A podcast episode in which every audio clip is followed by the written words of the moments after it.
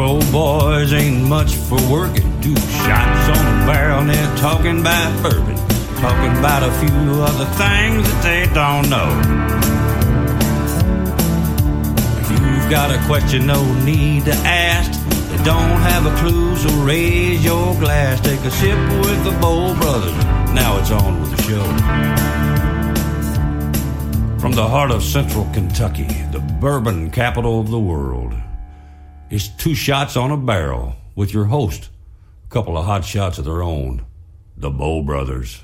What's up, everybody? Back in the Sunny Side Saloon with my main man, J Bo. What's up, brother? What's going on, my brother? Man, it feels good to be back in the studio for sure. For sure. It. Dag- It's just good to be out. Man, I've had this little s- sniffly crap for like ever since the last concert of Log Still, man. It's just been, Well, as you would call it, you've got the cooties. I guess I don't have the official cooties, but I have some sort of like sniffle crap going on. But I, you know, I think I'm about there. I'm about there. So we'll, we'll get through it. So I apologize for my raspy voice. so I want to I want to go on the record and say Happy Thanksgiving to you. Happy Thanksgiving to you and your family. Your daughter's coming back into town. You're super excited. I am super excited. What's what's your favorite part of the Thanksgiving meal? the after dinner nap. That is my favorite part.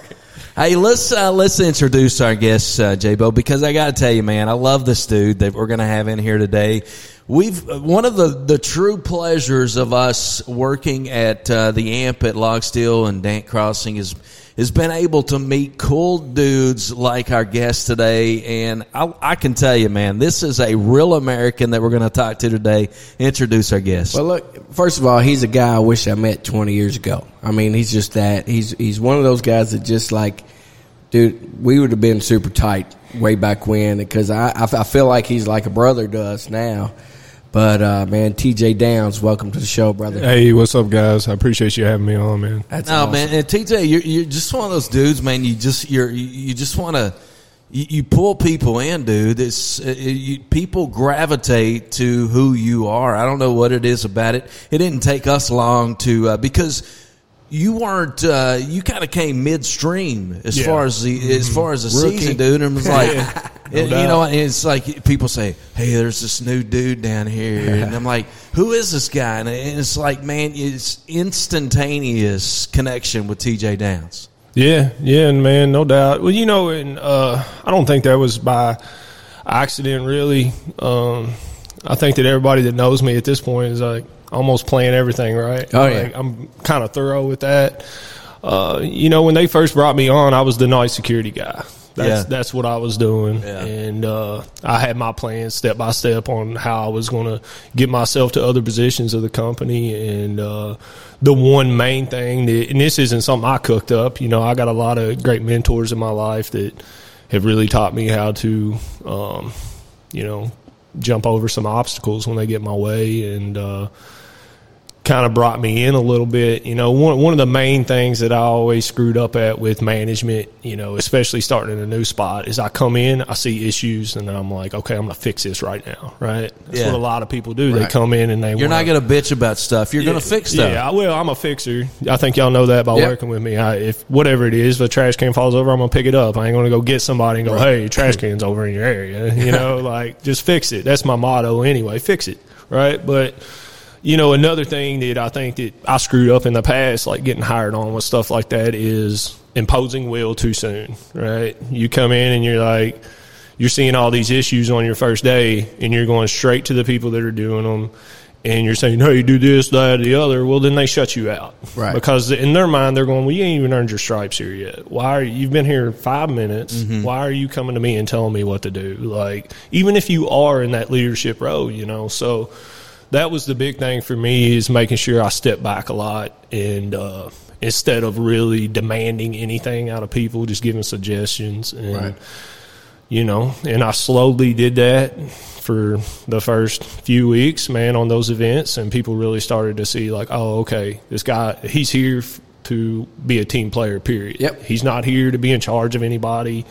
And you know, that's something I say to my managers a lot, my fellow managers that I work with. I tell them all the time. I go, if you got an issue and you can't hit it, tell me what it is. I'll help you, and you can say you did it. I don't care. Like, I, I could care man. less if I get recognition from it because anything that's going to make you stronger is going to make me stronger. It's going to make all of us as a group stronger. So, yeah. So I think that's how I picked up on that, man, with everybody. So So with our first season of concerts down, okay, it was a successful season.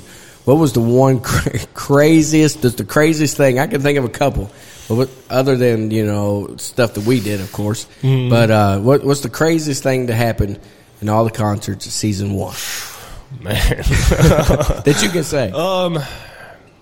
yeah. Okay. So I'm trying to think of the ones that I can say. yeah, Um, you know, in The rest of the stuff is be honest with classified. you, man, yeah, no doubt.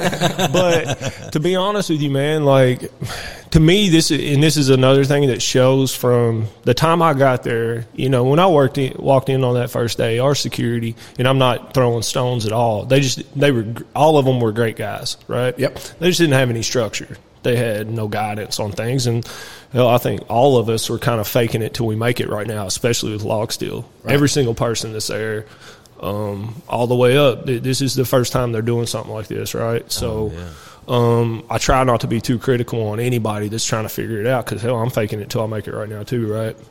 And uh, so they had no structure, and you know, once we started emplacing that structure and giving it to them, I went from a crazy night, crazy weekend on my first two, like where stuff was just a wire, to where slowly, man, like over the next few weekends, you started seeing like, man, this place is really coming together.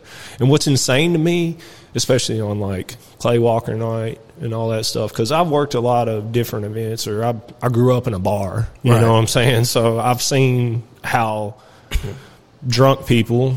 I, I know what stirs the nest, mm-hmm. right? And to have that many people inside of those areas drinking that kind of alcohol and have no fights and very little injuries, it's insane, you know. So we did very well with that. So I guess when I, what I'm trying to get at here is like even the craziest of stories isn't that crazy, It right? really. Because and that's a good thing. That shows that everybody was doing what they were supposed to do and keeping all those situations de-escalated and stuff. So I guess I would say, hmm, I ran into a an LEO that was very mad that he couldn't get couldn't drink and carry a weapon on site, and I was like, okay, so that was a good one. Um, and then I had a, a a few females that would get a little rowdy and get a little touchy feely. Yes. you know. Uh,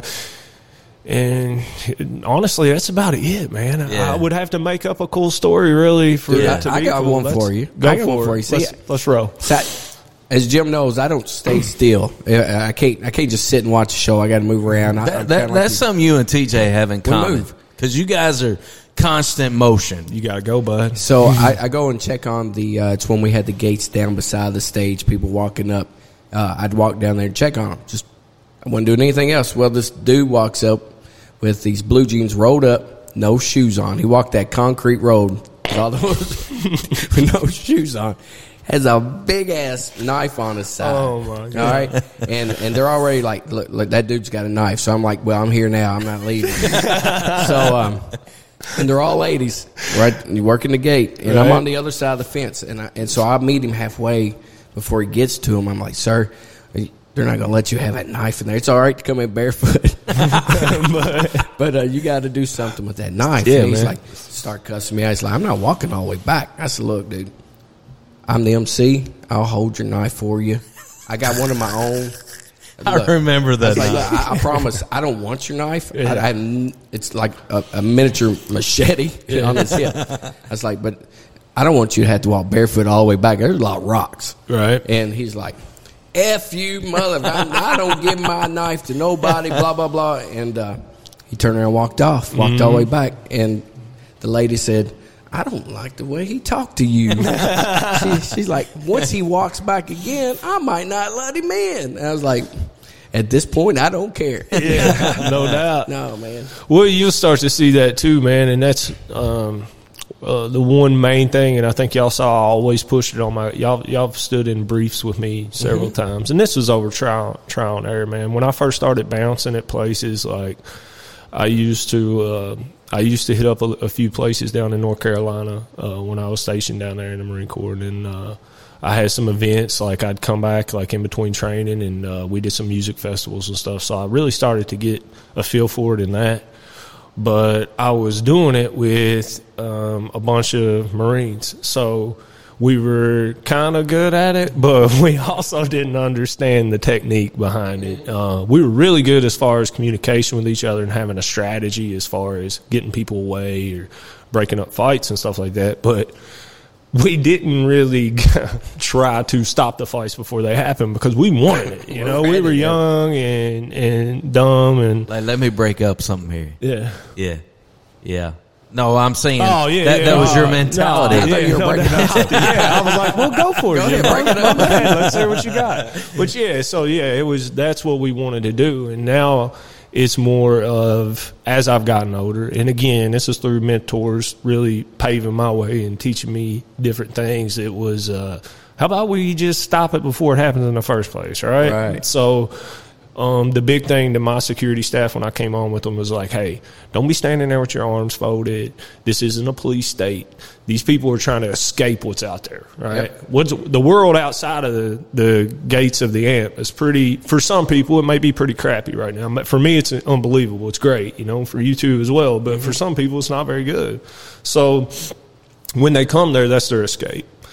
And if their escape is just walking around and just dudes mean mugging them constantly, like with their arms folded, well, that's going to make them feel uncomfortable, and that's not what we want.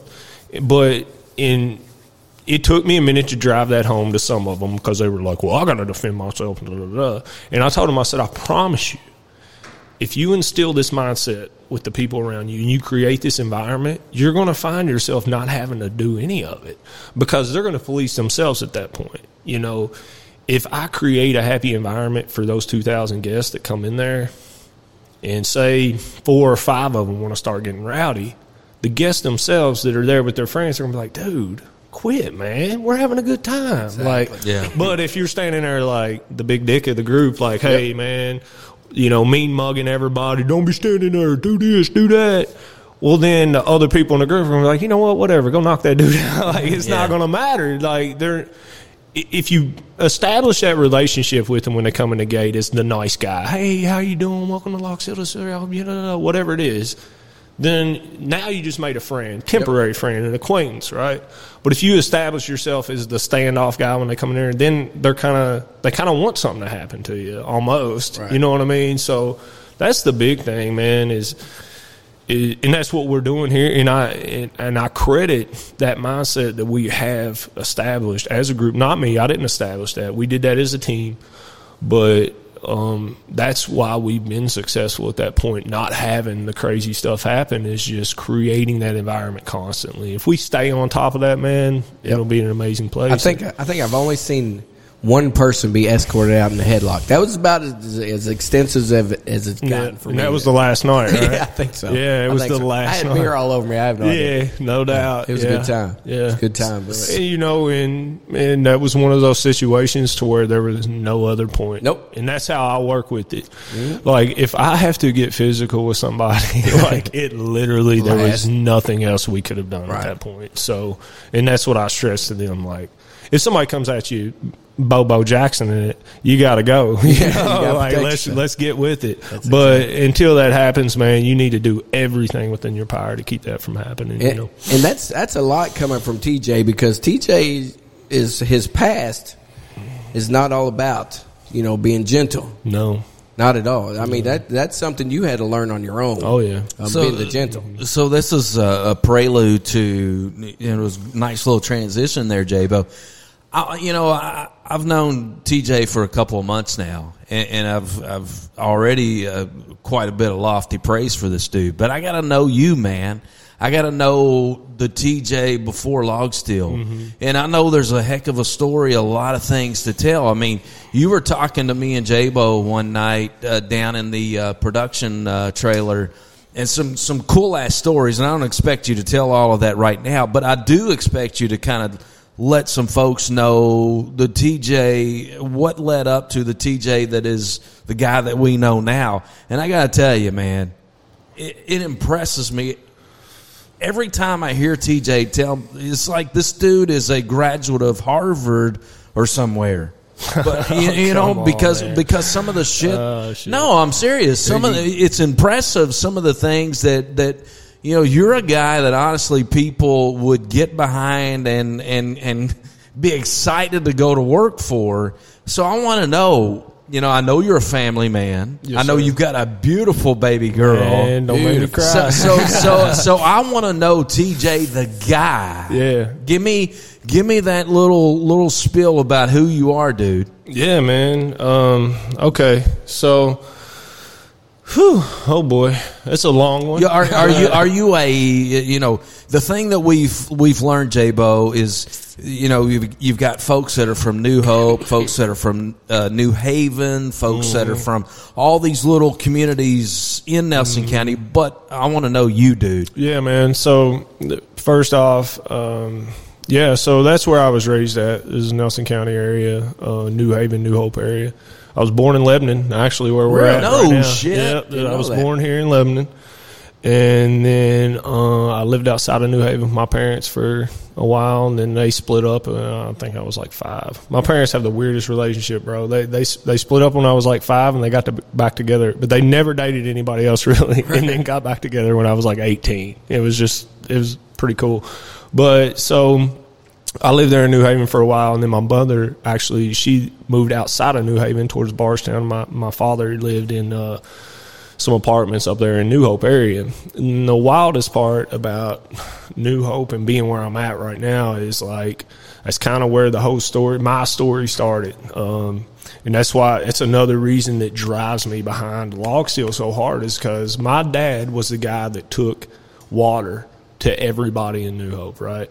For from the time I can remember until I was about 14 years old. My my father is the guy that delivered everyone's water. They didn't have city water at that end of the county. So every day after school, that's where I was at.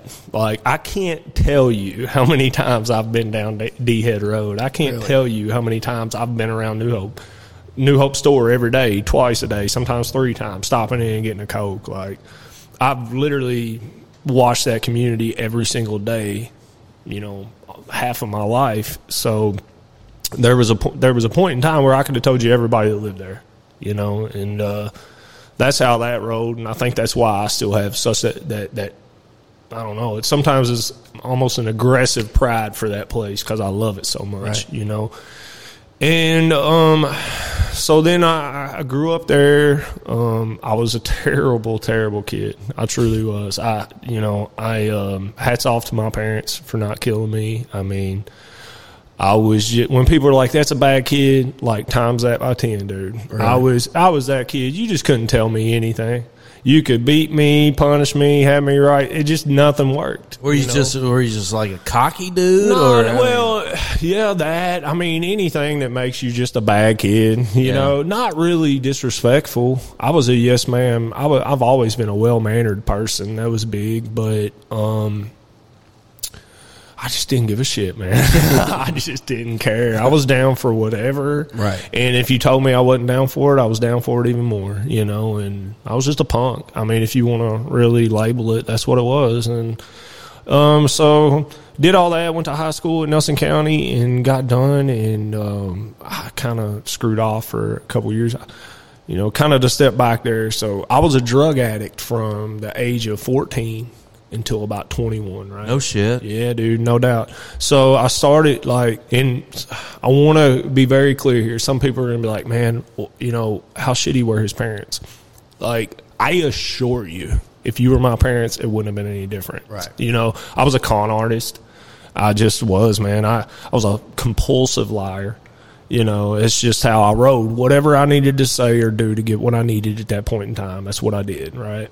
Wow. And I think y'all know, like, by talking to me at this point, like, I'm fairly articulate. I can put things No, together. one hundred percent. Yeah, so 12 year old, 13 year old TJ was no different. I was, I just didn't have the wisdom, but I was able to speak well, right? So that led me into avenues of deception or whatever. So, and then my poor parents, they're working constantly because they're trying to raise some damn kids. You know what I mean? Right. So, You had how many si- uh, siblings? um, I got an older brother. Uh, he's about five years older than me, and I got a sister. She's uh, about seven years older than me. So it was just me and my brother in the household with my mom, and then my sister had been moved out or whatever. That was through my father. So she lives in uh, Georgetown. My brother actually lives in Seattle. Okay. Um, but still, they were just busy people. You know, my parents were. My my mom was going to school at night, working during the day. So it, we were latchkey kids. Me, my, myself, and my brother. We got off the bus together. We went home. It was my my brother cooked supper, and that's how that rode. You know, for a good minute. And then even when she started working, and my mom's a very she's a very smart lady. And she gained success pretty quick. So when she got into management, she would have late nights again. But just to paint that picture before I tell the rest of this, I don't want people to be like, "Oh well, if he had better parents," but it's not the truth. It's just not the truth. I was just a con artist, man. So anyway, I started. Uh, so I, I smoked pot for the first time. I'm going to say when I was in like sixth grade, right? And uh, that was kind of a tried out kind of thing after basketball practice. I kind of hit it up a few more times that year. Seventh grade, a little more. Eighth grade, full on stoner. Ninth grade, cocaine. really? Oh yeah, ninth grade. Like, uh, I had a really good friend that was getting a, a lot of it from his cousin, and it was kind of now when I think back on, it, I'm like, man, what a piece of shit that was giving that stuff Right. to us, you know. Um, but we were hitting it up, you know, every day, and then I kind of my sophomore year I started laying off of it because I was working in a lumber yard at this time. Like I said, I hauled water for my dad until I was like 12. Then I got a job at Guys Building Supplies when I was 12. So every day after school, that's where I worked. I worked in the lumber yard there. And uh, so I did that. I got ran over by a forklift when I was 13. It crushed my leg. Oh, my gosh. Yeah, they almost had to amputate that shit, dude. It was wild. Oh, well, so I know, dude. Like, Learning all kinds of stuff, right? man. Hey, you asked, bro. so then we keep moving forward, and uh, I, like I said, I go into freshman year. Um, I would. Oh, and again, so I try to paint a picture of why I'm such a crazy bastard to people sometimes. So anyway, so I was one of the best ball players at my school at that time. Right, I was playing AAU ball. I was about to go. Um, I don't ever think I would have went anywhere with it, but that would have kept my structure probably. Right. But you were pretty damn good. Yeah, I was Yeah. really good. Yeah. And then again, I get my leg crushed by a forklift. So that's no more sports, right? So bam, freshman year, going in there when I would have been playing sports, now I'm really hardcore hanging out with the stoner kids. The I guess the drug I'm not making excuses for why I was an idiot. I was an idiot. I made bad decisions. But what I'm saying is I was things led me to these decisions in a way, right? So again, so by freshman year, I'm doing the coke, and then my sophomore year, uh, I'm like, man, I got to lay off this stuff. like, I was making really good money at this lumber yard. I was uh, getting paid ten dollars an hour cash.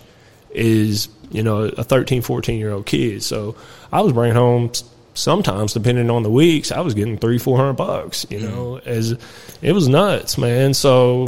I started noticing all this money I was saving wasn't there no more. So I chilled out off of that stuff.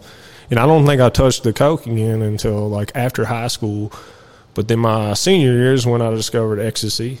And so then we're drilling that constantly. Yeah. And um, then from senior year after that, I got back into like Oxycontin and crack. And I, I was just, I graduated high school and I was just a full blown piece of shit for Right. about two years. I did nothing but I guess the good thing is my dad has always made me a worker since I was very little. He just taught me how to work. He taught me how to make money with my hands. So, even through all that, you were still I working. still, yeah, oh yeah, like that's the part of me that'll never stop. Like I can't not work, like in some capacity. It's just I, I don't know how to not do that anymore. Um, but that's what kept me going for a while, and then uh, I started getting in a lot of trouble with the law, and that was the kind of the last thing that broke it. I got a, uh, I got like a PI charge, um, like a one endangerment. I tried to run from the cops, all kinds of crap, and my dad, or it was either my dad or my guy, I can't remember, so it's so far back, but they were friends with somebody that knew like county attorney or whatever, mm-hmm. right? And I had told them like, hey, I want to join the Marine Corps. I've been wanting to join the Marine Corps. And they were like, well, if you do it, then we'll get you out of this. And so I go through all the steps, and then they push me back. Like the recruiter didn't want to work with me because of my ankle. Well, since I made the step, they still let me do it anyway. Or the the county attorney dropped my stuff, which was probably a bad thing, right? Because then it just taught, taught me like ah, I can do whatever, but if I do that, nah, nah, nah. So then I had one last hoorah for like six months, right? And I woke up one morning, and I've told this story to a few friends, but I woke up one morning, man, and I sat on the edge of my bed, and I looked up at a picture, and it had it was my senior picture, and you know I was kind of filled out at that point. I'd laid off the hardcore stuff, besides the ecstasy or whatever, but I looked in the mirror, man, and I was just a completely different person. It was like the before and the after. And I literally said out loud to myself, I said, What the fuck are you doing? Like, what are you doing? right now?" And I got up, I got in my truck. I remember I drove over to the Walmart in Bardstown. That's where our Marine Corps recruiting office was. And I went in there, never met this guy in my life. His name was uh, Staff Sergeant Howard. And I sat down and I said, Whatever I have to do to leave this. See, I almost got choked up then because it, it was you like, I got choked up in you're giving me thing. coattails, And I told so him, I said, whatever I got to do to get out of here, man, I got to leave now or I'm going to die. And, and I meant it, you know. And uh, Hmm. he just looked at me and he said, Well, how long is it going to take till you pass a piss test? I said, 30 days if I quit today. and he said, Well, you come in here when you can do that, and I promise you, we'll figure out how to take you wherever. And that's what I did. I went home and I told my mother. Uh, she got. I waited for her to get home that day, and I told her what was up, and uh, you know, kind of bawled crying, and was just like, "This has to happen, or I'm going to go to jail. I'm going to die." Yep.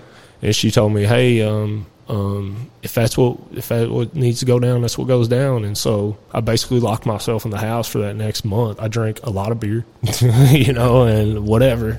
And then I joined the Marine Corps, man. That's awesome. Well, let's uh, take a quick break. Man, And when we come back, we're going to dig even deeper with TJ Down. Yeah, because one of those that we talked about in the uh, production uh, trailer, he told us about some stories about, I guess, post Marines heading to Europe for a while. Oh, yeah. Such a freaking cool story, man. You're the man, TJ. I got to tell you, man. bro. No, no, nah, you're a good dude, man. More stories uh, with TJ Downs as we are hanging out with uh, my man here on Two Shots on a Barrel. Stick around. We'll be right back.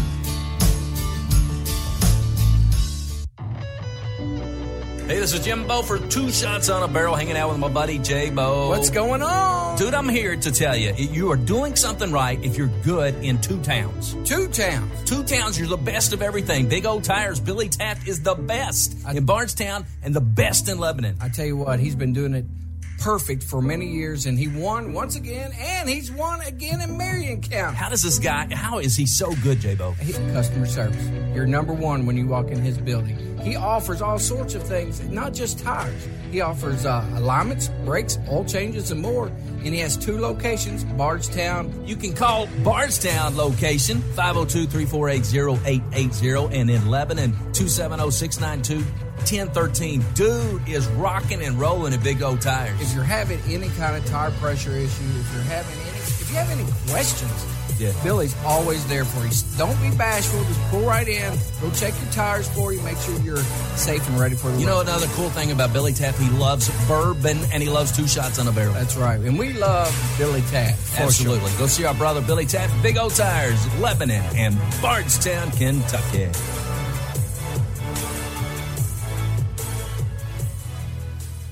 Paying rent? Do you dream of owning your own home? Now's the time to make that dream a reality. Call Lisa 270-402-4036. Have you outgrown your current home? Need more space? Or just the opposite? Are you looking to downsize? Call Lisa 270-402-4036. Whether buying or selling, now is the time. Call Lisa 270-402-4036. Lisa Kearns Realtor, Exit Realty Bluegrass 270-402-4036. Call or text Lisa Kearns, the helpful agent. Marion County Trail could be the best value in bourbon themed travel in Kentucky. You'll experience one of the Kentucky Bourbon Trail's crown jewels, one of the Bourbon Trail Craft Tour's top rated stops, and something you can't find anywhere else Organized tours of a bourbon barrel manufacturing facility, all in one place. It's the Marion County Trail. Take your time to tour, dine, shop, and stay all along the way. Explore world famous Maker's Mark, a hot ticket item on the Kentucky Bourbon Trail. Limestone Branch Distillery, home of world famous Yellowstone bourbon, and one of the top rated stops on the Kentucky Bourbon Trail Craft Tour. Kentucky Cooperage, the sprawling plant where the thriving bourbon industry's barrels are hand built and seared with fire for bourbon aging flavor. And Lebanon, home of wonderful dining opportunities from home cooked to chef driven. Unique shopping opportunities, nowhere else to be found murals for your selfies, and overnight accommodations that range from traditional to bed and breakfast to bourbon themed. Go to visitlebanonky.com for more details. Lebanon Tourist and Convention Commission, 270-692-0021. Hey, the Bow Brothers are back in action, and we could not do it without our good buddy Terry Woolley. And what a comeback Terry Woolley is making, J-Bo. Hey, I, there, the little birdie told me he has a new CD coming out very soon. Possibly a Christmas album, possibly a religious album. I hope he does both. Absolutely. And right now, he's got so many great songs out there. You can check them all out on Spotify, iTunes, you name it. You can go and get all of the music from Terry Woolley, or you can go to his website. That is terrywoolley.com. He's a great friend of Two Shots on a Barrel. We love that guy. Go uh, check him out today. That's right. It's terrywoolley.com. Didn't take me long, couple years or so. Decided to make a brand new. Hey, it's the Bow Brothers for Sunnyside Saloon. What's Sunnyside Saloon? It is just the best Airbnb in bourbon country. It's located at 125 North Depot Street in Lebanon, Kentucky. And J-Bo, it's also the home for Two Shots on the Barrel. We love this place, and I'm sure you're going to love it as well, especially if you're on the Bourbon Trail hitting all the distilleries. This is the perfect place to drop your bourbon off, stay the night, and do it all again the next day. If you want more information on Sunnyside Saloon, it's easy. Go to the World Wide Web, sunnysidesaloon.com. You'll be able to check it all out, make your reservations, and then spend your time in bourbon country while resting in the prime spot that is Sunnyside Saloon.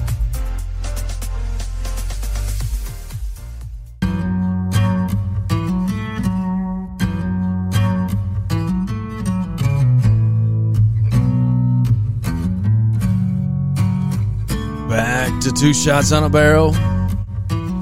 Hanging out with uh, at least one cool dude today. That's exactly right. The other dude's not so cool, and that would be me. But uh, I'm over here drinking some Johnny Drum for the first time, and it's not bad. It, it is not. It's a Willett product. It's a, I, honestly, I got a full disclosure. Not, I've not even ever heard of that bourbon. Uh, you know, I I haven't either, but I saw it and I was like, well, let's it's try. it. it, it's it's not bad. Um, pretty pretty darn tasty. Doing the job. Yeah. I'm, I'm I mean, it's at- not Monk's Road, man. No, Yeah, exactly. it's- I mean, Exactly. let, let's let's keep it real. Yeah, here. keep it real. You know, that Monk's Road is some good good stuff. But uh, man, what a what a story! Wh- uh, that- Just hanging out with uh, with our man T.J. Downs and. Uh, uh, I love you even more, man. Just, just, just this paint, you know, we're, we're Right. finding this. Uh, it was kind of like painting this portrait of what we've known the last two and a half months of It's amazing. so, you- when we left off, you, you mentioned the Marines. You're Yes, like, th- this is one of those either I'm gonna I'm gonna die moments, or I got to do something different. Mm-hmm. And so, paint us through that Marine that stint with the Marine Corps. Yeah, man. So I left in um, September of 08. Uh, like I said, that recruiter got me out of there. I left in, I want to say it was either September or October 08. Went to boot camp, did all that stuff. I signed up for infantry when I went in. That was my main thing. You know, I guess I watched too many damn movies or whatever, but I was, you know, that's what I wanted to do. Um, and, uh, got through that, went to infantry school, and then jumped into uh, a battalion. And So, uh, so for the novices, uh, infantry means you were going to be on the front lines. Oh yeah, What- what- what does yeah, that mean? basically. So yeah, so infantry arms is you know pretty much uh, riflemen and uh, mm, uh, machine gunners, everything organic to an infantry platoon. But yes, so, I mean that's what we do. Like so. Uh, I guess uh, so many of my friends are about to call me a boot right now, but the mission of a Marine Corps Rifle Squad is to locate, close with, and destroy the enemy. Uh, by fire and assault, or repel the en- en- enemy's assault by uh, fire and close combat. So um, that's what kind of what they drill in your brain. That's what you do, and um so I hung out with that and uh, got dropped into one out of North Carolina. I was in that unit uh, for just um, just about five years. I had a four year contract, but I actually extended to go on my last deployment, so I ended up going over that, and so I did that from 08 to 13, and then um, after 2013. I would so there was a time in the Marine Corps where I would have signed a, a piece of paper there for a thirty year contract. Right, I was that motivated. What But- what made what made you? What made you like? Um, I, I want to do this. Well, it, man, I just I was good at it. I mean, I'm just going to be real. It was just my thing. You know, it was almost my niche. It was just I was like Forrest Gump, man. You know what I'm saying? It just came naturally to me. Like, and um, I gained leadership roles pretty quick. Like, uh, uh, I was a boot. Uh, you know, on my first deployment, and What's that mean? A boot in the Marine Corps for an infantry guy. Well, okay, so uh, whatever. I'm not going to be careful. I was about to say I was going to be careful, but if it hurts feelings, whatever, that's on them. But so for infantry, a boot is if you've never deployed to war or if you've Oh, never okay, deployed. okay. Like you're a boot, right? right. So you're basically nothing until Right. you do that, right? So now if you go to a POG, which is a personnel other than grunt, so that would be like a um, supporting asset, maybe artillery. Uh, I, I mention artillery because I want to drive home to them that they are POGs. That's probably going to make some mad. It's just a joke. I got some artillery buddies that's going to be like, man, whatever. Why We're, we're grunts too. We matter. but so anyway, so that that's how that rose, and um, you know, so I was a boot on, on my first pump. I was a boot, but I was still a team leader. Um, I just did well, man, and then I just rose fast with everything, and it just it was just came natural to me. So, um, they and it taught me so much. You know, a lot of people they get out of the military and they have nothing but bad things to say about it, and those people probably sucked in the military. Right. I'm just going to be real. If they got out of the military and they're like, "Well, it was this, it was that," well, you probably didn't. You didn't do well because you didn't try. I mean, you can get out of the Marine Corps, the Army, or the Air Force, whatever you put into it. And if you're the type of guy that like get out and all you have to say about them is bad things, then you probably wasn't very good at it. Right. You know, and you probably didn't put into it what you should have. So um again, I'm not trying to throw blows, I'm just being real on that. And Safe to say that you found yourself. yeah, yeah, truly. And so I did all that, and like I said, in 2013 or 2012, I was actually on a MEU, and I was out in the middle of the Mediterranean Ocean. And the politics of the Marine Corps was really starting to change. Like when I had came in, for instance, when I was a boot, like if you said something stupid to one of your seniors, they either knocked you out or you know, you did some pretty extensive type exercises, right? Like you just didn't do it. Right. There were things that ha- there's things when it comes to war type mindset that ha- they have to be that way. Um, I think that there's a lot of people that argue that today, and they've probably never been to war, so they probably shouldn't be even speaking up about it. But um, that that's the thing. It's like you got Mothers of America, or you got all these people that are sitting in some AC office right now as we speak that are th- saying, "Hey, um, I know what's best on how to train someone to go to war." Well, I'm sorry, but if you've never been to war, you ain't got a fucking clue what it takes to stay alive in war. So much like me is if, if I were sitting in a room with the the Chicago Bulls basketball team, I ain't gonna tell them how to take a jump shot. You know what I'm saying? I ain't gonna tell them when to pass the ball because I ain't even on their level of thought when it comes to competing at that high of a level. Right. Well, if you would humble yourself in that situation, how are you not going to humble yourself in a situation about something where people are losing their lives? Maybe your opinion isn't valuable here. And again, everybody's entitled to one, but maybe it's not valuable in that aspect. So sorry to go on that little rant. I just wanted to hit that real quick for people that think that their opinion matters on changing policies on how we should train or um, how we should treat people as we train them. Just I hope that anyone knows that's listening. If I could drive home any point today, that your opinion doesn't matter on that. It just doesn't, and it shouldn't. unless you're going to lace up your boots and go for it. Right. Um, I get it if your kid's going to take part in that or whatever, but that's their choice. Um, that was a big thing with me. Like when I joined, I joined. I literally went in there and begged to join. There was no draft. Nobody held a gun to my head. I signed up for that. So, um, but anyway, before I go off on too big of a tangent on that, um, yeah, so I did very well. I got out, and the reason I got out, like I said, the politics were changing. It was coming into a more huggy and kissy type thing because Mothers of America have literally watered it down, or whatever organization you want to say, and um, they're basically they're literally lowering the standard for how we train our uh, troops, which to me is pretty scary, but that's what happens. And so then you had somebody like me that was a very good Marine, and uh, there's nobody I served over or under that wouldn't agree with me on that. I'm very confident on that. There's nobody that would be able to be like, he wasn't a good Marine. Like I was. So, um, so you got guys like me to get out because we're like, if you're going to tie my hands behind my back and not let me train my like, there's things I disagree with. Do I think you should haze them until they die? No.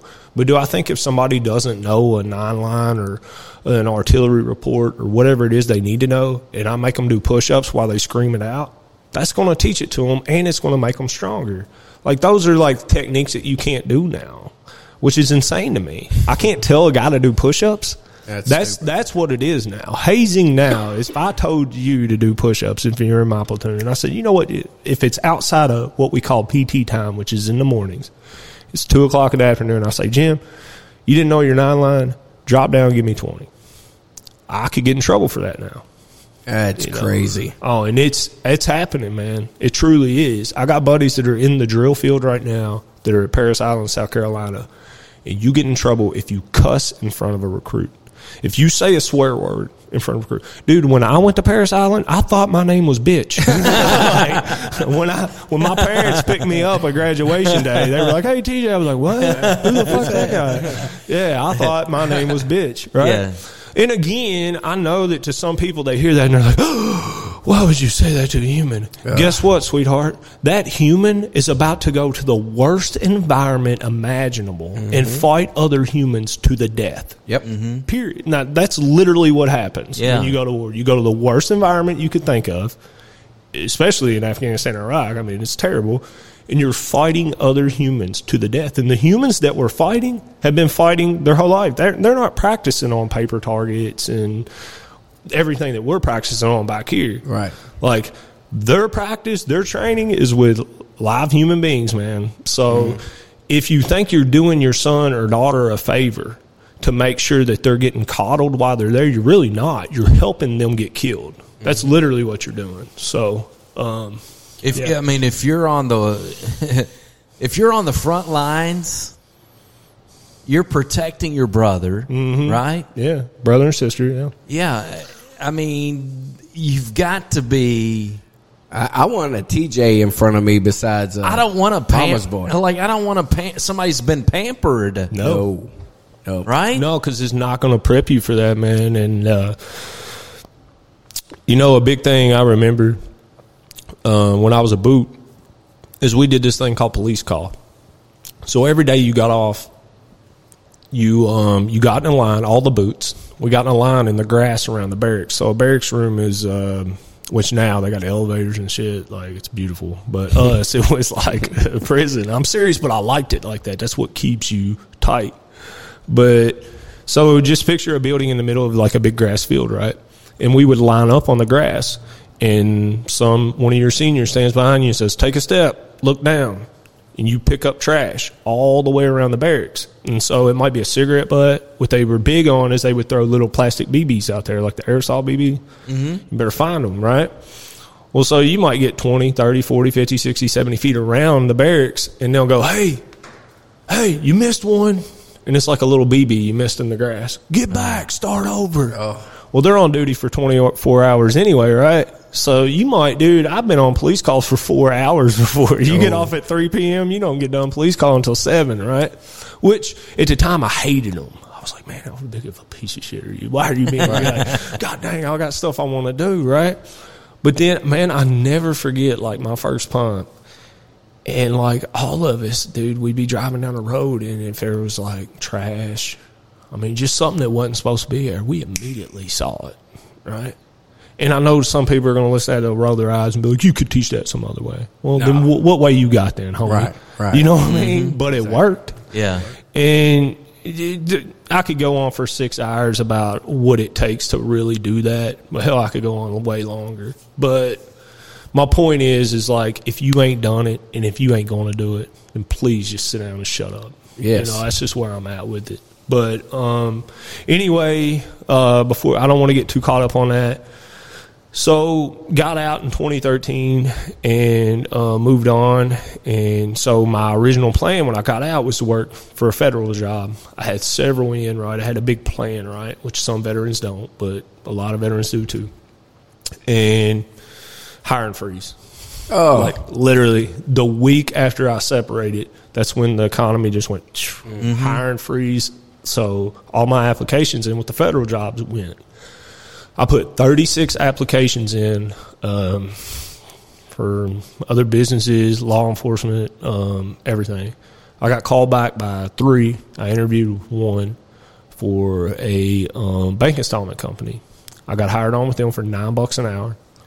And I want you to keep in mind again, at the level I was working at in the Marine Corps, I was a by the time I was getting out, I was a squad leader and platoon sergeant. Okay, so the logistics aspect, the type of training I went through to know those jobs is, um, excuse me, it's pretty high level.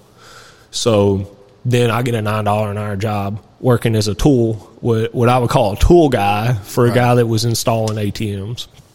And uh, I remember the first time I, it kind of hit me in the face of none of what you just did fucking matters is when he tried to explain to me how to sweep a parking lot.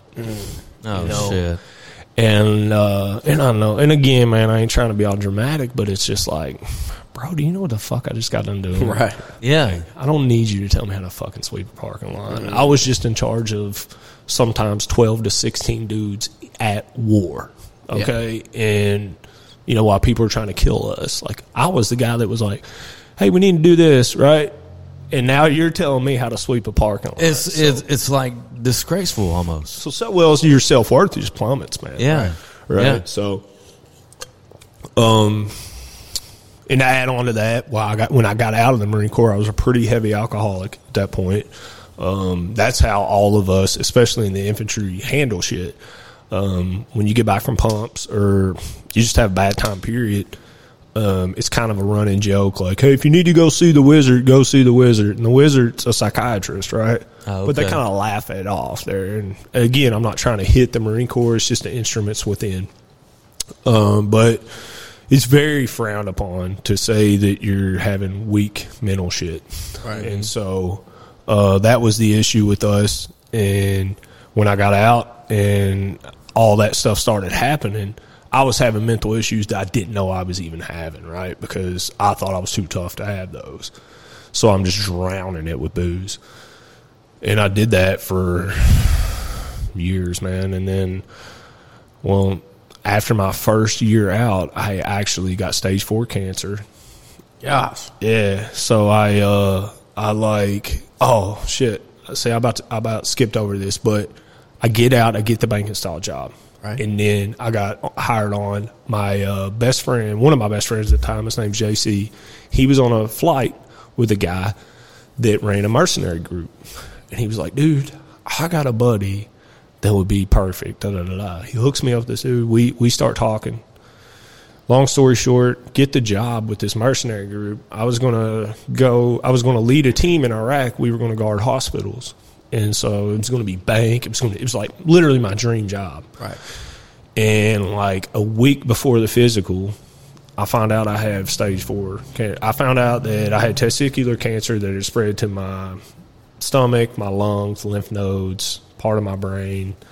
You are shitting me. Nah, man, true story. And I was like, uh, and at the time, I was like in between. I had a relationship going, but it was just I was toxic with that too. I was so I was just too drunk all the time, and then, um, so I I do the chemo, and all of that. And while I'm doing that again, I'm going even further down the road of just drinking all it because I couldn't work at that point. I was doing nothing but staying home and um, just drinking and going crazy, man. And then um, 2014 ish, towards the end, is when I was in complete remission, and I started clawing at the world again, right? But again, I'm lost at this point.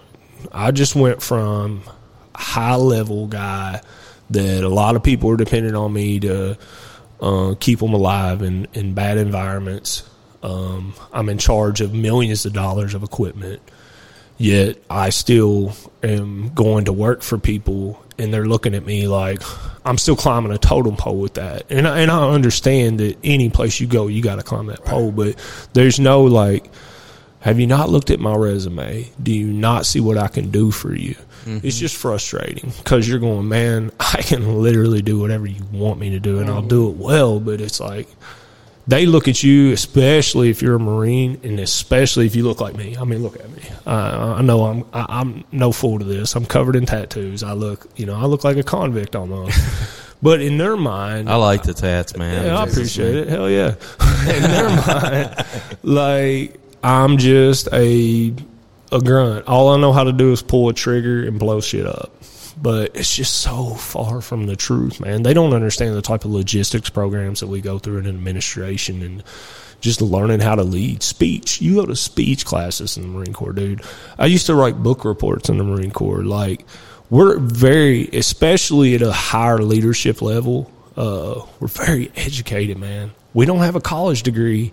That ain't the piece of paper we have, but we had, we're very educated people. Like, it's just, we just are. And you don't get any recognition for that. So, um, I think that's when it starts to plummet. So I think like 2015 ish is when I went into the mental ward the first time. I was just done. I, um, I mean, I was done, man. I, I didn't want to live anymore, and um, I knew that I, something has always spoke to me in the back of my brain when I was getting to those points. It was like, get help, go find somebody, do this now. Don't do what you're about to do, you know. And so I called my cousin and uh, Brandon, and he has literally probably saved my life about 50 times when it comes to that. But um, he took me in to the VA up there in um, in Louisville, and I think I stayed inpatient for about three weeks at that time. And what's crazy is is within those three weeks, I know shit probably had 17 diagnoses, right? So that's what they do. 17. Oh, dude. Well, I mean, it's probably an exaggeration. Without exaggerating, not lying, I would say eight. My bad, but literally, That's and that's that's true. Okay, but so I would sit in there, and this is how it goes in those mental wards. Like they come in every morning, they give you a pill, or they give you a plethora of pills uh, to get on. And you sit there for, and you take them that day. And I'm not shitting you. The guy would come in the next morning, the doctor would, and he goes, So, how do you feel? And I say, Well, you know, I don't fucking know, man. like, I kind of feel the same I did yesterday. I feel sleepy and Right. Yeah, and I told him like every time like I kind of feel stupid because I did. It like fogged you. it just fogged me. And he'd go, "Oh, okay," and he'd write down on his little thing, and then he'd scratch it out and put me on something different. And we did that for three weeks. Like I went through, I can't tell you how many different antidepressants and mm. antipsychotics and all this I was on. And again, with me trying to tell them, like, man, I'm an alcoholic too. I'm doing all this stuff. Nothing. I'm a prior drug addict, doing all this stuff. Nothing. Like, they would tell me, like, they would, don't worry, we're going to cover that in groups because you got group counseling there. And this isn't me really throwing stones at the VA organization. I think there's a lot of them that are doing well or trying. They do try. They got a lot of shit to take care of. But I got to be real and say, hey, they their method needs to kind of be brushed up a little bit. But so yeah, so anyway, I did all that, and um, I finally get out three weeks later, and I'm on like a cocktail, man, and I went nuts. Like it got to the point where I was hearing shit, like uh, I was seeing things come in my driveway. like my paranoia was through the roof. And none of this is from PTSD, what everybody calls PTSD. When I, and I believe PTSD is real, and uh, it's a very hard struggle for a lot of people. But what I think that we kind of overlook is the way that we're treating it. And for a lot of the troops, for me especially, we treated it very wrong. That's what got me to the point where I was even more crazy. So I left uh, the VA. I was nuts. I was dating someone at the time. And for about a month after that, I laid in bed at night and I would just be like, man, like, what the hell is going on? I just didn't know who I was, right? Like, everything had been, was just different. The way I was thinking of things, it just wasn't me, and I knew it. And I looked at my girlfriend at the time and I said, it, one night, it was like on a Thursday, I'll never forget it. And we were watching a commercial on TV, and it was something about seeing the world. And I said, I looked at Michelle, and that's the girl I was dating at the time. I said, hey, I'm out. Like, I'm gone. She's like, what do you mean? I said, I'm leaving. I got up and I started, I had cash stored all over the house. I just got up and started grabbing the cash and all this stuff. And I said, I'm bouncing, man. I'm going, I'm going somewhere. I have no idea, but you can have the house, whatever's in it. I don't care, but I'm gone. And that's what I did, dude. I went around and I, I grabbed all that and I called my best friend at the time and I said, dude, are you my friend? He said, yeah. I said, well, will you come get me and take me to the airport? He goes, where are you going? It's like, like I said, it's like 10 o'clock at night on a Thursday. I said, man, I'm going to, I don't know. I don't know where I'm going, but I'm get, it's somewhere away from here. And, you know, I, I take off. My friend got me a one way ticket to New York. I flew up there and hung out with her. She was like my sister. I grew up with her. And um, from there, I stayed there about a week.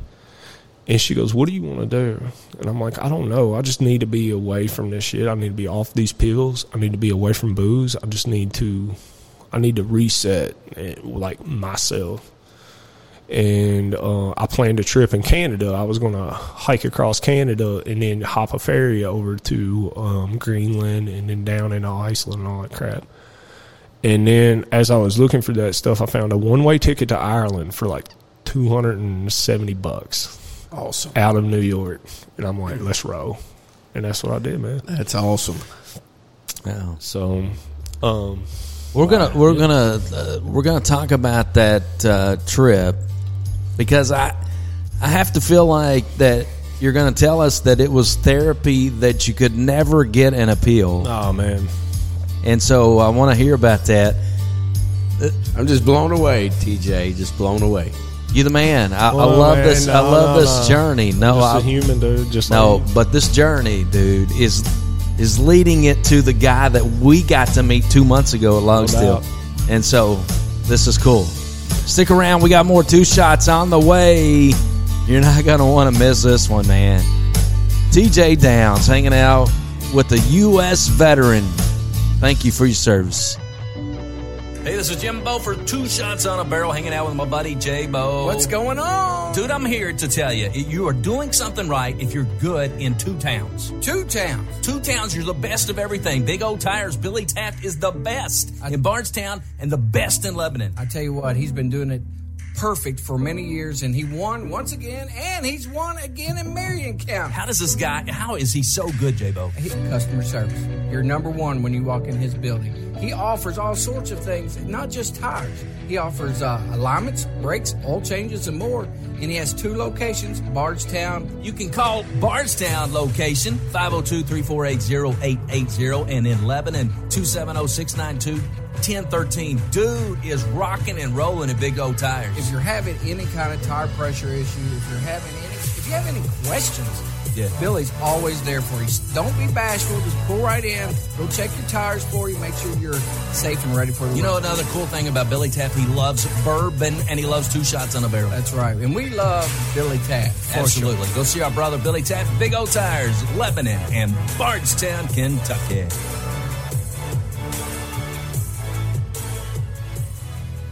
Tired of paying rent? Do you dream of owning your own home? Now's the time to make that dream a reality. Call Lisa 270-402-4036. Have you outgrown your current home? Need more space or just the opposite? Are you looking to downsize? Call Lisa 270-402-4036. Whether buying or selling, now is the time. Call Lisa 270-402-4036. Lisa Kearns Realtor, Exit Realty Bluegrass 270-402-4036. Call or text Lisa Kearns, the helpful agent.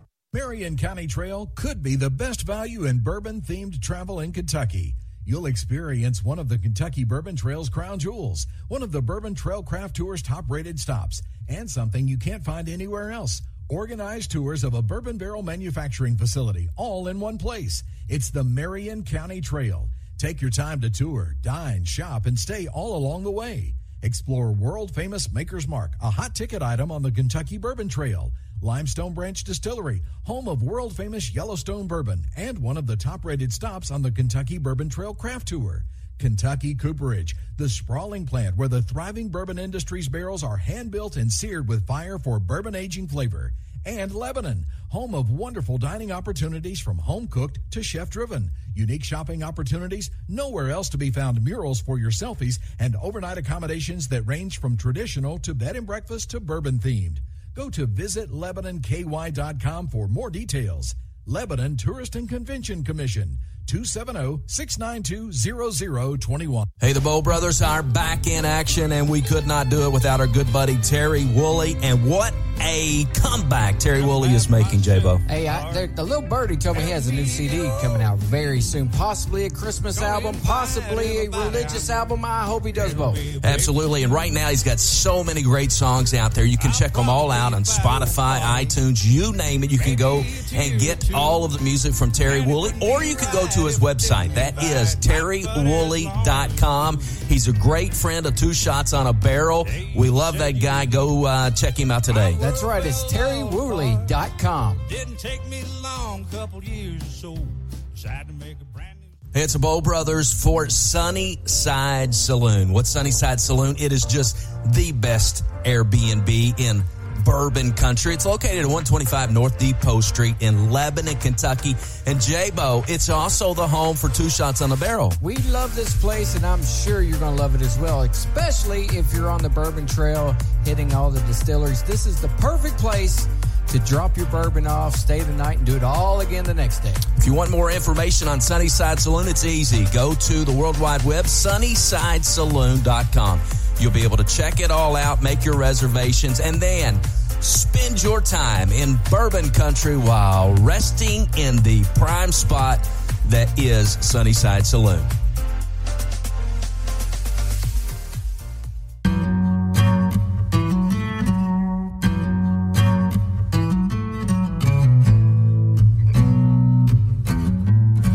Hey, hope you're enjoying our show today. Hanging out with TJ Downs. Great story, man. I'm loving this story we're hearing today. We got some great sponsors on Two Shots on a Barrel. Boy, we're so fortunate. We got a brand new one, J-Bo. Don McCauley Law Office. Oh, I love Don McCauley. She is a bad. she reminds me of TJ in a way. She is the female version of TJ. Yeah, she Yes. is a bad sob. Listen to this, TJ. The girl broke both her ankles, showed up to court, laid a smack down on some people, and then walked back to her law office Tight. on two broken ankles. That's how tough Dawn McCauley is. She's a TJ Ja- TJ Downs kind of Oh, she's kind of awesome. kind of gal, right? She she is Sounds the- tougher. Oh, she, she's she is a badass outside of the courtroom and in the courtroom. yeah. So for your legal needs, we suggest you give Don a call. And and Daryl is is kind of what is he? What is Daryl to the Don McCall other than it's Don's husband, Right. But what what does what would you say? I would say, look, since he's like seven foot tall, I would say personal security.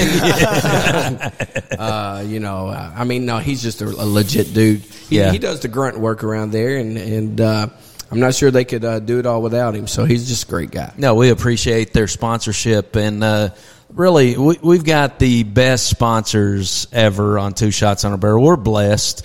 Uh, we get to come and, and just hang out and shoot the uh, shit uh, and, and tell stories of dudes like TJ Downs. Uh, every podcast that we do. Love TJ Downs, man, and I think I, the story's still going strong. I mean, we're just really in the meat and potatoes of the whole thing. Yeah, man. I, I feel like there's a movie in the works here, or some kind of shit. Man, I hope not. I don't know. I don't know who played me, but um, no, man. Um, and yeah, and that's what I told y'all when I came. I'm like, you know, if if I'm getting too long winded on something, tell me. I'll, I'll move on. But Nah, I um, see. I see like the series. I see a TJ Right. Downs series, don't you, J? I do too, man. But TJ, I have friends that's in the military, out of the military, struggling. Yeah. struggling.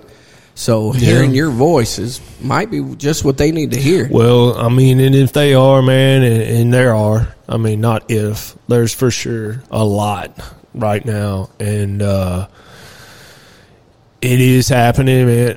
Just like got- I told you you, got guys when I sat down here. Yeah, when I told you guys when I sat down here, I just recently uh, lost uh, one of my Marines that uh, I trained uh, to uh, uh, suicide, and you know I've lost several brothers that you know I was peers with uh, since I've gotten out. The it was actually the first or the second one that I had trained since I gotten out that did that, and it was uh, for me that was a harder one to swallow, but. Um, it's rough period so yeah i want to say before i go on with anything that anybody that's listening to this especially my brothers and sisters in arms or that are out of arms at this point like there there is a light to the end of the tunnel and there's a way for you to find it but it's not easy you know much like anything else in life but uh you can get there man. So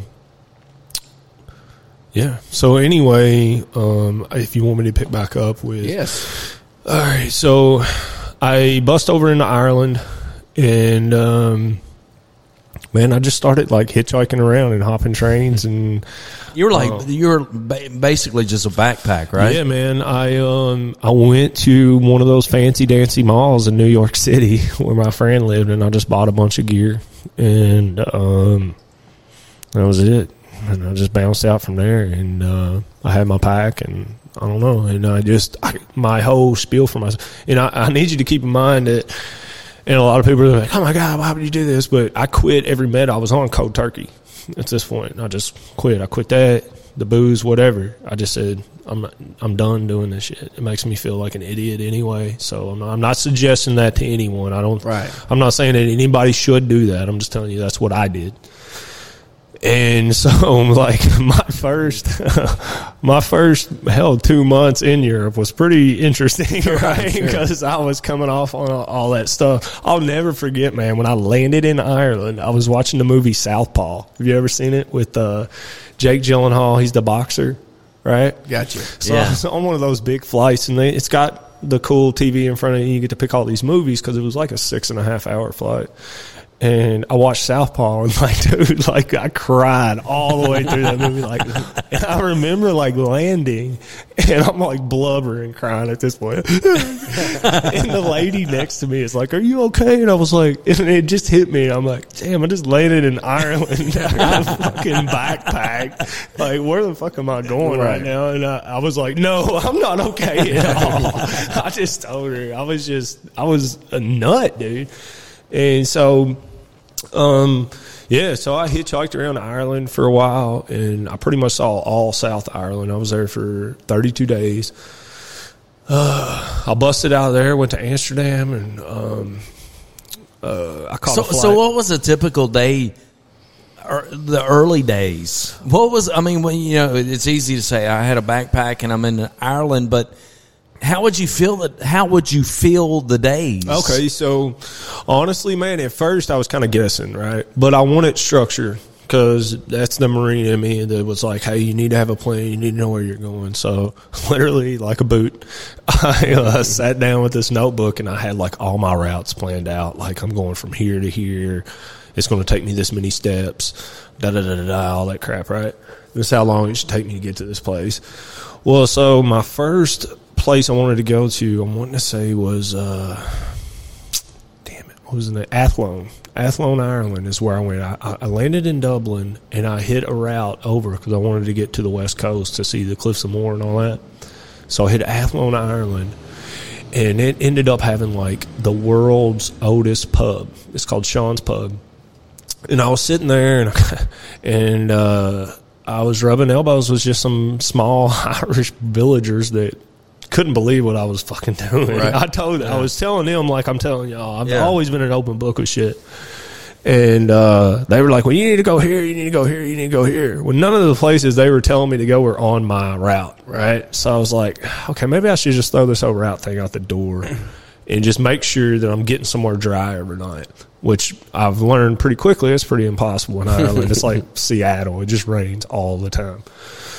So after that, I like went to Galway, and again, I was all crazy because I was on, all, I was coming off all these pills. So I lost my wallet no. in Galway. But again, the one thing, this is why Ireland's my favorite country in the world. You're around so many hospitable people. They just helped me out, you know, until I could get a means of um, cash. Well, and so I stayed in Galway at like a hotel there that they let me stay in for free because they knew I lost my wallet, fed me for like two days, and then turned me out once I got my shit squared away. And so then it turned into like I would find a destination I wanted to go to and hang out at, and then as soon as I would get there, my plan would always be to find work because I'm like, hey, I'm gonna see if I can just find a way to make a little bit more money to get me to my next spot. I had, a, I'm wanting to say like four grand at the time that I accumulated. And I know a lot of people that's not much, but and my plan was, and this is exactly what I did. I I eat beef jerky and peanuts all damn day. Right? I would eat out sometimes, but most time it was jerky and peanuts. And uh, so yeah, so I would every village I would get to, I would literally go door to door on all their businesses and be like, "Hey, you need anything done? Da, da, da, da. I know how to paint. I know how to do this, and I'm uh, I can do carpentry. Yeah, yeah." So I ended up working in a couple cafes in Ireland. Like for this one guy, I did some plumbing and I painted a bathroom. And he let me stay in the top of his cafe for like a week, so I got a free room and got some food. And then um, I ended up discovering this site called Workaway. It's like Facebook, and you set up a profile, and you just tell everything you can do, and then people will start to reach out to you and go, "Hey," like from all over, Italy, Spain, France, it doesn't matter, and they'll go, "Hey, if you're coming through here at this time, I need a fence fixed." And if you fix my fence, I'll feed you for three or four days, and blah, blah, blah. So once I found that, it was over. I was like, let's roll. So I just started, that would be my thing. Like during the day, I would go find Wi Fi in the morning. That was like my structure, I guess. I'd go find Wi Fi, I'd check on my stuff, make sure I was planning stuff to get to people in different areas. And then the rest of the day, dude, I would just go and like sit at like Coole Park, Ireland. Like I, I went there a lot and that is where the book the secret garden that's where that was uh, inspired by. And you can go back there and there's this tree and it's got like oscar wilde and james joyce and all these names carved into it from where they used to sit there and write. Oscar wilde's like one of my favorite poets so i would just go you know trying to find yourself type shit like hokey dokey where you're just sitting there and let the wind blow you through your hair. You know what i'm saying? Like on the movies where you're just like yeah, like a hallmark card like ah, this is what's going to turn me into the new me, you know, and just finding yourself, man. And, and I think that so many people they don't realize that a lot of their mental health right now, especially in this country, because we're grinders here in America, people don't realize it, it takes you stepping out of this country and going to other countries like we get after it. People try to say lazy Americans and this, that, and the other. And there may be, statistically, do we got a lot of lazy people? Of course. But when you want to talk about the ones that grind, we grind, bro. Mm-hmm. And there ain't nobody that grinds like we grind. There just ain't. So over there, you, you, it was more chill. Oh my God! Are you serious? Like Europeans, man, they ain't getting it like we get it, man. They don't. I love them for it, but yeah, like they're getting up at like eight, nine. They're they're chilling there and they they're taking their little two hour lunches and they're done by you know four if if at you know like that's just how they roll over there. Their mental health, I guess, is what you would say is very important to them. They they take it into account. And uh, what I always try to stress to people about that European trip for me, did it fix my mental issue, issues? No, but um, it definitely helped me get to a place where I could uh, jump over the obstacles a little easier, right? You found you. Yeah, of course. Like I will never forget one night, man. And I was in Ireland. And I'm wanting to say I was right outside of this little town called Ennis, and it was right before I met a good friend of mine named John Marshall, who ran a um, hostel there. And that night, my dumb ass at this time, right? Because I don't have any weather apps on my phone or whatever. I'm just faking it till I'm again. I'm crazy. I'm coming off all these pills, but there was a damn hurricane in Ireland at this point. Oh my gosh. Shit you not, dude. And I'm laying out there one night, and I my, my uh, practice at nighttime, like in a village, I'd find a place to camp. I'd walk out, and I would knock on somebody's door, and I'd be like, "Hey, do you mind if I sleep in your field over here? I'll take all my trash." Blah blah blah. Irish people are cool as shit, dude. They're like, "Yeah, go for it." Blah blah blah. So I was out in the middle of this field one night, and my poncho was, uh, or my tent was a poncho, literally just poncho I had bought, and I had tied five fifty cord before uh, between these two trees. Like I'm trying to be like you know, just one with Earth, right? This point, I'm, I'm the tough Marine guy. I want everybody to know it. And uh, I tie all this shit up, man, and like literally, and it was raining, like drizzling at this point, but no wind, no nothing. Dude, 3 a.m. Oh my god. Poncho goes, my pack's like, I'm in my underwear, like running, gathering all my stuff. It's the middle, it's pitch dark, it's just pouring rain. I'm in a foreign country, I know no one. And I just remember I gathered all my shit and I just sat there and started crying. I was like, what the fuck are you doing? Come on. Oh my God. And like, it was horrible, dude. And like, I get up the next, like all this stuff, I just gather it and I sit there and it rains, rains, rains. And I finally like come to my senses and I'm like, get your shit together. You're going to get hypothermia and die out here. So I, I got everything together the best I could. And I end up passing out like in that rain. And it like, when the, the next thing I knew, like daylight was hitting and this Irish dude who was the farmer of that place had like pulled up to me and was like, what the hell are you doing? you know, he was like, it tripped him out that I slept outside the night before, you know, it was like drizzling at this point, And I was like, man, I'm so sorry. I couldn't find your house. I just slept here or whatever. And he was like, man, you're going to die out here because of the hurricane, obviously. And I remember the next night is when I, it was a clear night. It was as clear as it was the entire time I was in Ireland. And um, no ambient light. You're out in the middle of nothing. There's no villages. And I will never forget this night for the rest of my life. I was just sitting there like on my pack by myself, man, and you could see every star in the sky. And then it really started to hit me like, TJ, you don't know what day it is right now. I didn't give a fuck about a bill. I didn't give a shit about anything, right? All I could care about was the things that were holding me back. And that's when you really, truly start to connect with yourself, is in those areas when you get, like, people go to therapy, and I'm not knocking it.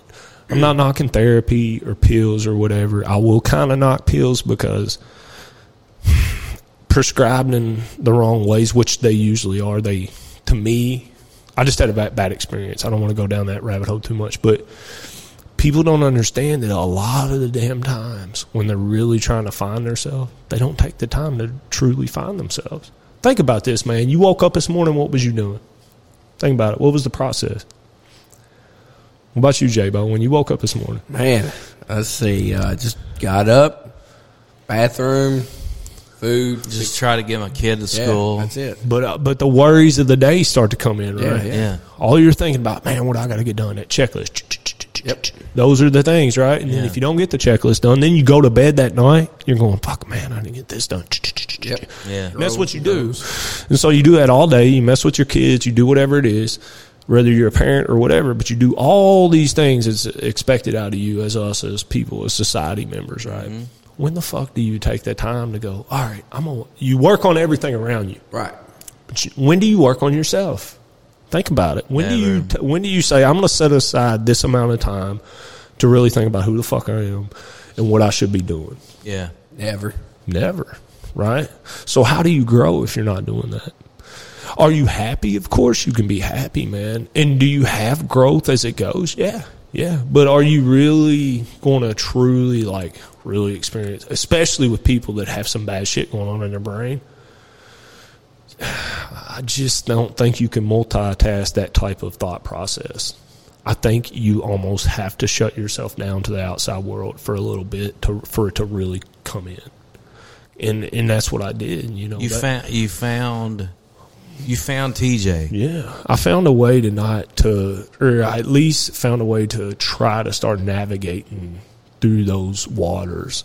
You know, through the shit that I just didn't understand that I was feeling at the time, whether it be PTSD or, which I want to stress that I have so many peers, and especially my seniors, that saw way worse shit at longer periods of time than I ever did. So, um, with that PTSD portion, it was uh, it's not as bad as it was for them.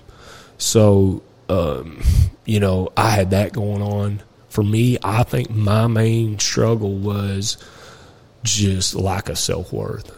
Again, I went from I'm this big bad squad leader, platoon sergeant guy that everybody's looking to to stay alive, and I'm in charge of all these things. To now, I'm sweeping the fucking parking lot. Right? Yeah. and that's a pretty hard hit. I'm sure. and it's a hard hit on your ego, you know. And people don't want to talk about their ego very much because they don't want to. They don't want to act like they have one, but we all do, right? Everybody. everybody. So Especially Jim. especially Jim, bro. I mean, I mean, yeah. We Smashes can't fit in this ego. room, you know. but yeah, man, and so that's what happened, and um, I, I literally I had I guess a coming to Jesus with myself that night, and I've had about fifty others after that, but that was the one that really started to set in with me of going, okay, this is how you take the time to start addressing your issues.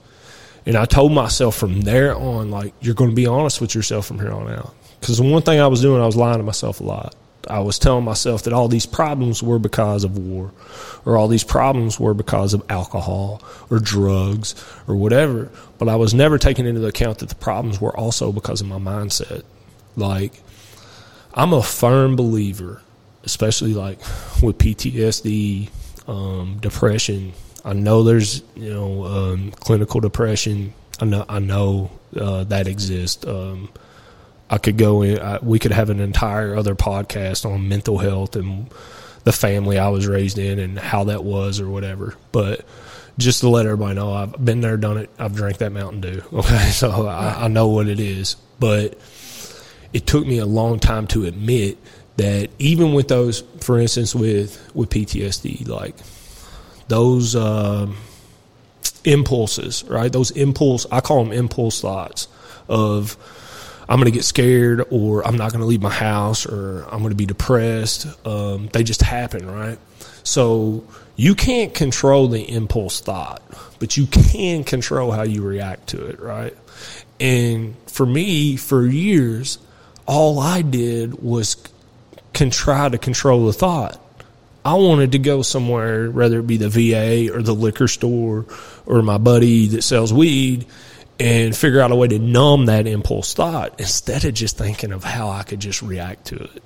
People say there's no cure for these mental illnesses. Maybe not. You know, the professionals say that. I'm not going to argue with them. I haven't done enough research. But I will say that you can train your mind to react to those. And that's what it did for me at first, you know, with that. So it gave me a foundation to build on. I'm going, okay, I'm going to start figuring out how the fuck I'm going to react to these things, you know, and that started. So I got back in 2015 and that started the, what I call the mental gymnastics, right? Um, I still had trouble with the bottle. I drank a lot or whatever. I was still doing that on and off. But I was really starting to look at things more um, objectively and uh, thinking about, you know, how my actions were hurting others because they were, man. I was, like I said, I was a terrible, I appeared to be a terrible human at times. And I think back on it now, I'm like, God, I get sick to my stomach thinking about it. But it wasn't me. You know, it was me, but it wasn't. Right. It was all these substances that I was putting in to try to fix it. Instead of just going, let's fix let's fix this act like let's fix the mindset again, right? People don't they, they shrug off how important that part is. They think if I go to the doctor and I get this pill, it's going to fix this. All I got to do is take this for six weeks and I'll start to feel a difference. That's what the doctors tell you about Xanax or whatever. They go, hey, it's going to take a couple months and then you'll feel different and it'll be great. Well, why don't we take six weeks to say, to wake up in the morning and stand there and brush our teeth and tell ourselves about a good mindset. Right. Like I do my 15 is what I call it. And I know it's hokey pokey and it's some therapist type stuff, but you wake up in the morning, you look in the mirror and you say, I, I say five things that are good about my life.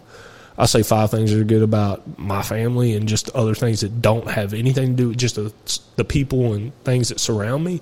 And then I say five things that are going to be good that I plan on doing that are going to make my that's going to make my life better. That's cool. Everybody You know- should do that.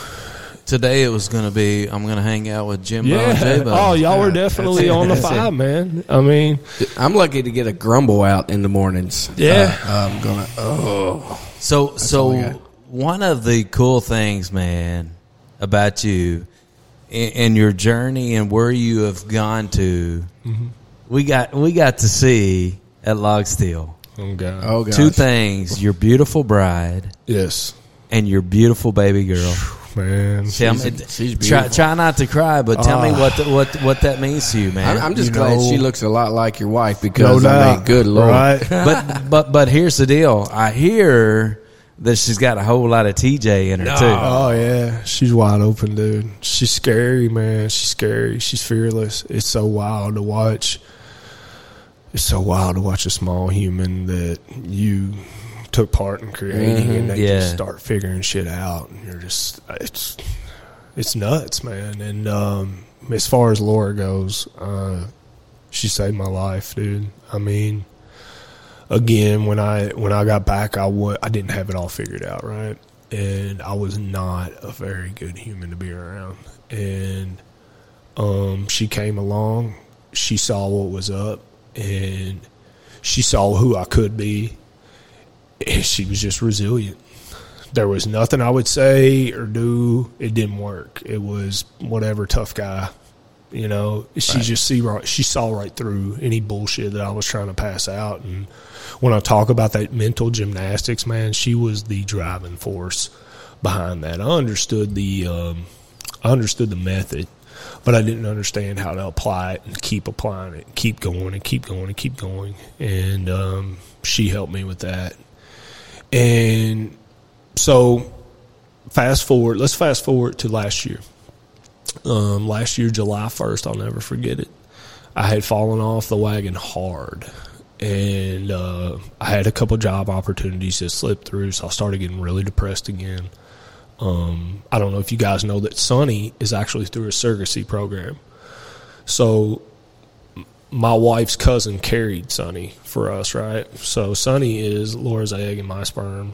Oh, You wow. it. Didn't yeah, know it's- that. Yeah, it's the little Sonny Science Project. is what I call it, right? But so my cousin or Laura's cousin carried Sonny for us, and uh, it was a very long process. It was about three years.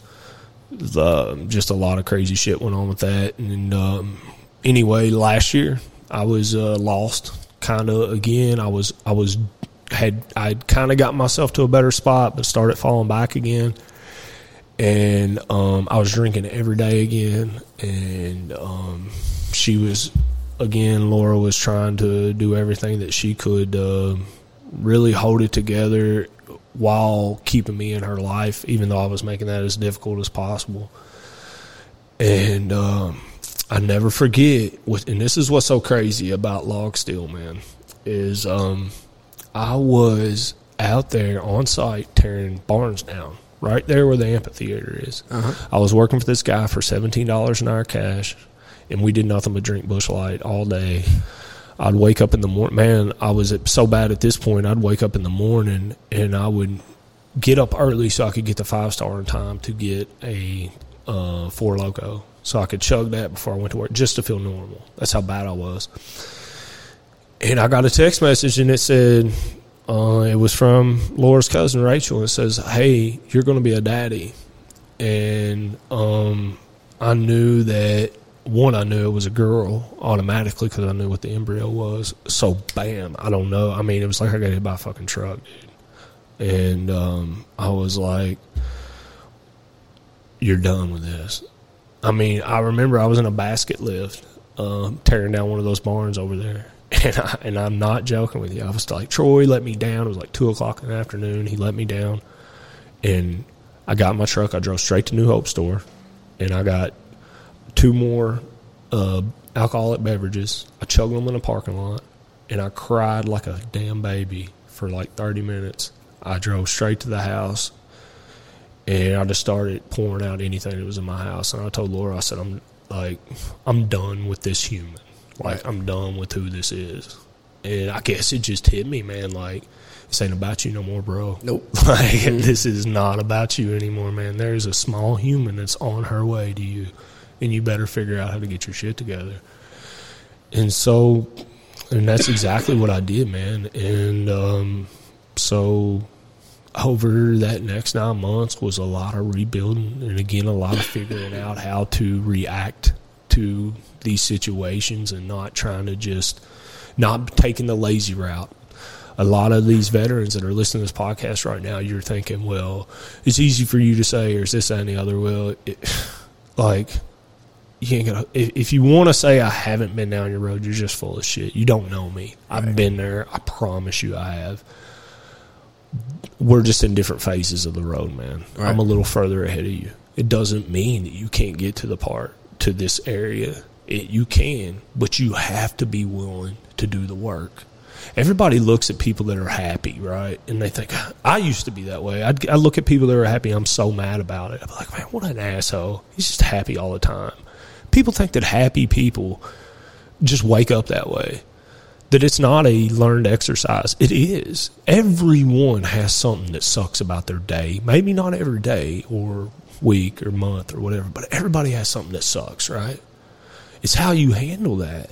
It's how you handle that thought, that bad thought that won't go away. How are you going to start to think your way around it? You know, and that's what we, you know, as to my veteran friends, man, that I and I've I've actually at this point I've helped rehabilitate two of my really good friends, and by giving them these thought exercises that I use on a daily basis, is it perfect? Do I still am I still am I a perfect human? Do I not feel depression? No, that's that'd be a lie.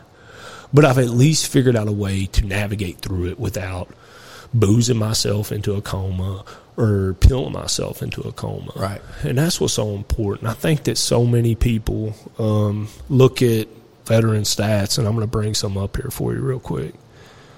Um, when we hear about the 22 a day, um, in our mind, it's just 22 war hardened veterans that are just killing themselves, right? Well, and, and are we okay? Do we got time for this? Yeah, man. All right. Absolutely. I, I don't want to run you guys over. You're good. Um, but okay, so, and this is going to come to some people that never looked into this. Um, this is going to come kind of as a shock. Um, but a lot of people, what a lot of people don't know is that, um, let's see here. Well, there's an 80, 86% increase in suicide rate um, from 18 to 34 year old male veterans. But let me see, where is it at here? So ju- uh, just about 70% of suicides that happen to veterans, um, especially at my age or my generation, aren't even combat arms right? So everybody, and again, this isn't me trying to downplay PTSD. This is me just trying to explain to people who have family members that are going through it and they don't understand it. right. So maybe they think, oh, the fuck is wrong with Sean? He was in the Air Force. He didn't do anything but sit behind a computer all day. Or this and that and the other. Well, it's the Seans and the Kellys or whoever that were in some sort of support. More of them are killing themselves than combat veterans themselves. And in my theory, at least, because this is what happened to me. Again, I, I have, excuse me, I have PTSD. I'm not going to say that I didn't see or do things over there that messed with me because it definitely did. And it took me a while to, again, get through those waters. But I know for a fact, at least for myself, that the thing that really affected me was the separation from all my boys. I went from one night, one night I'm in a barracks room with every single one of my homies to where if I have an issue, I can walk 10 feet to the door next door and we hash it out, talk it out, right? Um, overnight, my whole family gets scattered all across the U.S. You know, all that camaraderie, what you had, is gone now. And then you get out, you come home, you go from somebody who, over the past four to five years, have worked yourself into some sort of leadership position or worked yourself into a position, period, of respect, and it's gone now. Now, uh, Shirley at fucking State Farm, who's your new supervisor, who might suck at what she does, is talking to you like you're a piece of shit, right? Right. Or maybe you're working in an auto parts. It doesn't matter. But you're getting bossed around by people that you know that, and I hate putting it this way, and people will take it the wrong way, but I don't care. But you know you're better than they are. You just know. I know for a fact, and I'm not saying every one of them, but you take somebody my age um, that went to college, um, that had give them the same jobs that I've done. That's fine, but send them to college to get a degree in science, and put them up against me. It's not even a contest. Mm. And, I'm, and I know that sounds cocky, but it's just real, man. And so when you end up getting put into that pool around people, that's what is causing these suicides. It's that self worth plummets. You have nobody around you that you can relate to at this point and explain things to. It's done, right? And those are instead of attacking those things as friends and family or even the VA system, we're going or attacking the drug abuse or the alcohol abuse. Because how many of them? I couldn't even find a good stat on that. How many of them are killing themselves that are violently abusing drugs and alcohol? I mean, that helps you out too. But we don't attack those portions. We say, hey, you got PTSD, here's a Xanax. Or we say, you need to get help. Go get therapy. Go talk to somebody who you don't even know that you can relate to. You know, so instead of teaching that mental gymnastics, What's crazy is the one main thing that uh, brought you to where you are now is the new baby girl. Mm-hmm. And now, where is he sitting? What's the name of the building that he's sitting in? The Sunny side. Jesus You've Christ, made it to the sunny, The side, sunny side, brother. man. We are so happy that you're here with us. Yeah, man. That you're not just here with us, but you're, you know, you're our brother now, dude. yeah, man. First person Yeah. that Jim and I want to see when we roll up to Log Still is TJ. Yeah. Well, I appreciate that, Hey, just the other night, Thursday night, I was down at uh, Log Still. Hadn't seen my friends in for a long time, and one of the guys that that I wanted to see more than probably anybody there was TJ, Definitely. and he, and he was there. I appreciate that. And uh, before we go, man, I just want to say, like, uh, to end it up is especially with the sunny thing, man, and to tell everybody, like, like I said, my journey started right there at the log still, July first last year, right? A year later, after I literally took control of my life and started telling myself, hey, this is how you're going to start to operate. You're going to start thinking your way through these things. And it's tough. It really is tough to do that mental gymnastics. And then I look at that baby girl every day and it's just like, man, I'm going to bring you the world. You sit here, I'm going to bring it back to you, right? Yep. And there it is. Where am I at now? Right? that, that was where that journey started, man. And this is where it's at at this point. Like, that's what can happen in a year's time if you start to take control, man. And uh, again, I hope all my brothers and sisters that are out there right now that are having a hard time with it, like it will. I promise you, it will get there. But you have to. You got to be willing to work for it. Like we, so we far too often we just kind of pour pour a little a bottle of water on the fire to make it simmer down instead of teaching them how to put it all the way out. So um, I mean it from the bottom of my heart with any of them. Any veteran that might be listening or know somebody, just you tell them to hit me up and we'll talk about it, man. I'm no subject matter expert on it, but there is a light. You just got you got to go for it, man. That's So, awesome. Now, TJ, you're going to go big places at Log Still. You're going to be the man.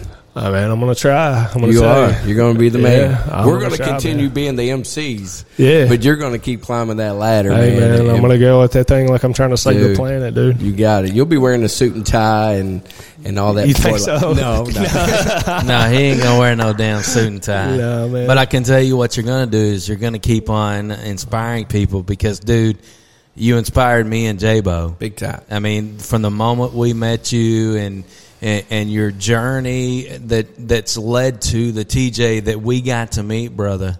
I mean, man, uh, you're you're an inspiration to me, and you always will. And I got to genuinely tell you, you know, people say thank thank you for your service, and it's so it's it's so cold because it doesn't entail really the service they Right. provided, but thank you for your service because from the from the bottom of my heart, I appreciate what you and all of your brothers and sisters do for this country and for our freedom, for the opportunity that we have to be able to do what we do, and then uh, for you to be able to come back home and not get the true credit that you deserve.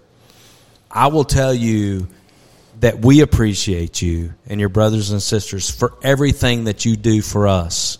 Because without you and, and all of those that go with you, we would not be the greatest country that we are. And so God bless you. We love you, TJ, man. You, you let me tell you what, your story is inspirational to, to everyone. I mean, honestly. I agree. And and just a heads up, man. He's going to get a tattoo soon, and make sure I am, man. Make sure you slap. I want to be. I want to be like you. I want to be Yeah, like you, I'm man. I love it. it. I love the tats, It's man. not a good thing to. Uh, I, I, I, Did he smack the shit out of oh my you? gosh! You got to smack it in there, man.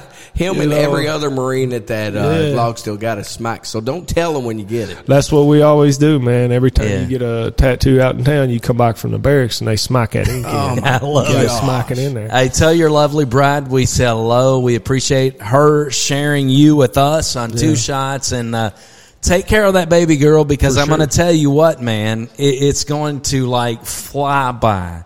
And I, I know, you, you, you put an awesome picture out on social media, you holding that baby girl next to that big bicep.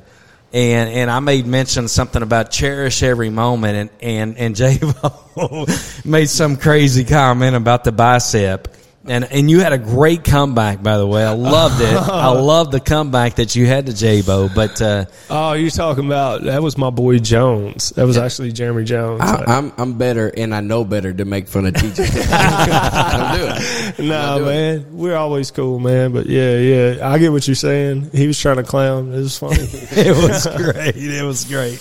Man, uh, this has been a great show, man. No doubt. I, I tell you what, I we've hope I didn't take it too much from you guys, but yeah. Dude, awesome, thank you so much for having me. We've had a lot of uh, really epic uh, shows here on Two Shots, and man, I'm gonna put this at the top of the list. Hell dude. yeah. This is uh, this is awesome, and to all of your brothers and sisters out there, we're with you.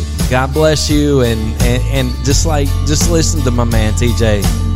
He, he knows what it takes to be a true success story. That's right. And if you have a friend in the military, share this with them. Share it. Absolutely. Let's help some people. Hey, we'll see you next time on Two Shots. God bless you, and God bless America, baby.